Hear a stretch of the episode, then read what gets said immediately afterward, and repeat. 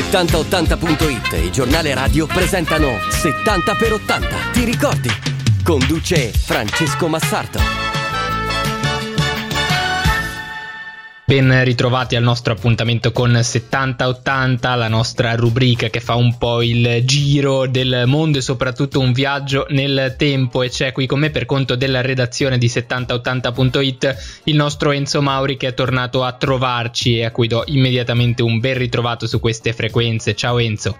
Grazie Francesco e un uh, saluto ancora una volta a tutti i radioascoltatori di Giornale Radio. Saluto che noi estendiamo Enzo a Nicoletta Orsomando, amatissima, ci ha lasciato eh, pochi giorni fa, poco tempo fa eh, ed è davvero un personaggio amato un po' eh, da tutti anche se la sua caratteristica forse era quella proprio di, di stare in disparte, pure ha fatto davvero la storia eh, della televisione, ma insomma lo chiedo a te Enzo, chi era Nicoletta Orsomando? Diciamo innanzitutto che Nicoletta Orsomando era una grandissima professionista, cioè proprio se uno dovesse indicare un annunciatrice tipo della televisione italiana, il primo nome che, che, viene in mente è proprio quello di Nicoletta Orsomando. Tanto è vero che nel 1993, quando eh, lei terminò la sua lunga carriera da appunto annunciatrice televisiva, da signorina Buonasera, eh, carriera che ricordiamo iniziò nel 1953, nel 1993 una giornalista gli chiese ma lei ha qualche aneddoto particolare da raccontare? Lei disse no,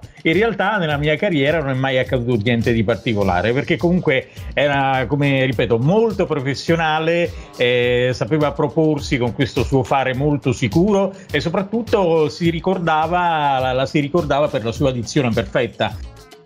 Signore e signori, buonasera. Buonasera. Buonasera. Buonasera.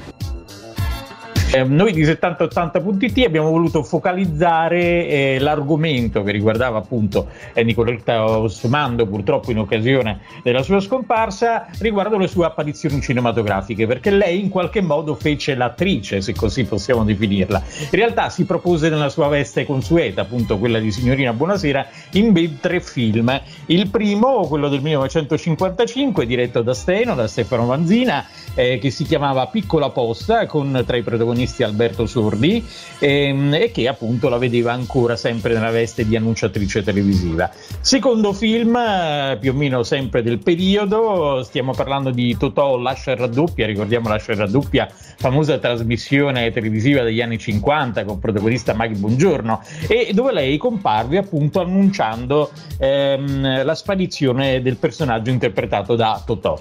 Terzo film in cui la vediamo sempre nelle vesti di annunciatrice televisiva è il film del 1992 che si chiamava Parenti Serpenti di Mario Monicelli, dove lei appunto compare in televisione per annunciare una puntata di Fantastico. Ma noi la ricordiamo così, sempre con quella eh, stessa acconciatura, sempre con quel suo modo di porsi, davvero molto professionale che ci rimarrà sempre nel cuore. Ci ha lasciato alla splendida età, se volete, di 92 anni e la ricorderemo sempre come appunto la più rappresentativa delle signorine Buonasera. È indubbio che la prima cosa che ci viene in mente quando si parla di signorina buonasera è l'immagine di, Nicoletta, Rossomando, appunto. Un'icona, un'icona nel vero senso della parola, simbolo, se vogliamo anche Enzo, dobbiamo dirlo, di una televisione che oggi davvero non c'è più. Che oggi Enzo. non c'è più perché purtroppo le signorine buonasera, come tu ben sai, già da qualche anno non, non, non ci sono più, eh, però rimarranno nel cuore di tutti noi con qualche anno di età che le abbiamo potute seguire e con, eh, con il ricordo di loro che illustravano le varie trasmissioni televisive, non solo della sera ma anche di tutta la giornata. Pardon, monsieur, se noi parliamo male il vostro italiano,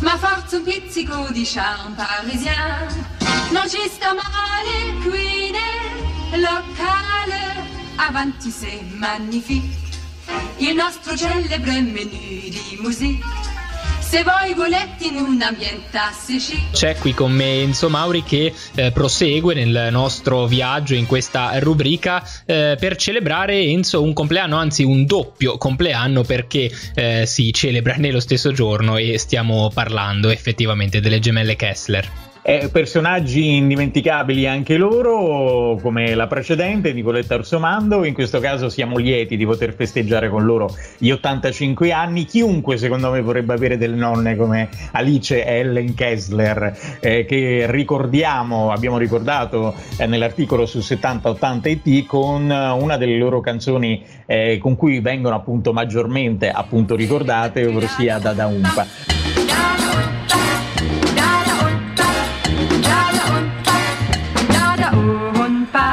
said Eh, parliamo delle splendide gambe con cui le, le, le, Kessler si proposero al pubblico italiano proprio in occasione eh, del, del, del Dada Umpa. Ebbene, che cosa successe? Che ebbero un tale successo in questa trasmissione che ricordo si chiamava Giardino d'inverno che si riproposero a Studio 1, nella sigla di Studio 1 con il famoso Dada Umpa. Però che cosa successe? Che allora l'Italia era quella che era, insomma l'Italia ancora un pochino bigotta e eh, via dicendo, insomma per non turbare il sonno degli italiani con queste gambe che erano, sono lunghe un metro e cinque, ricordiamocelo, e loro eh, non sono neanche poi così alte, pensandoci bene, perché sono alte 1,78 m, non altissime, quindi di questo 1,78 m dovete appunto togliere 1,5 m di gambe. Ebbene, insomma, per farla breve, eh, i, mm, eh, i, funzionari RAI decisero di fargli indossare delle orribili calze nere che insomma occultassero un pochino la bella vista delle loro gambe. Per fortuna che nel 1966, quando si riproposero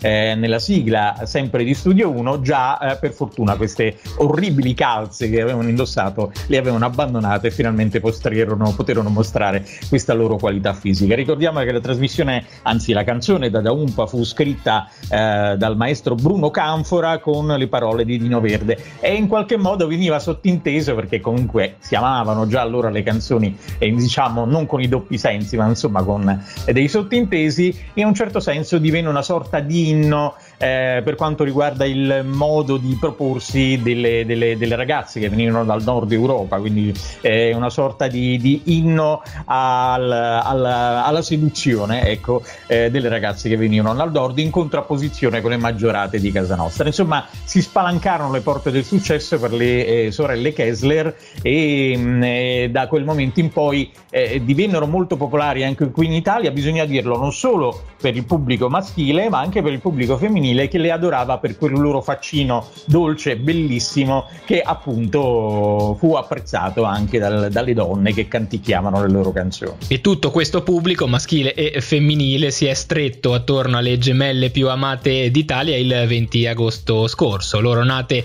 il 20 agosto appunto del 1936, allora il calcolo insomma è facile, 85 anni, insomma un bel numero sicuramente. E bisogna dire che comunque sono ancora in ottima forma, loro stessi hanno uh, confessato, hanno detto, dichiarato di, di, di seguire una, eh, insomma, un'attività fisica minima, ovviamente insomma, bisogna anche considerare che hanno 85 anni, ma continuano a allenarsi una quarantina di minuti al giorno e questo insomma le mantiene ancora in forma, infatti se comunque andate a vedere le ultime foto eh, continuano ad avere un fisico invidiabile. E beate loro arrivarci all'età loro in quelle condizioni. Direi, direi proprio di sì Enzo e allora siamo davvero in fondo, grazie per averci portato alla riscoperta eh, di tutte queste curiosità, ancora una volta tanti auguri alle gemelle Kessler, mentre a te Enzo ringrazio ancora e auguro un buon fine settimana, a presto. Grazie a te, ancora una volta un saluto a tutti i radioascoltatori di Giornale Radio.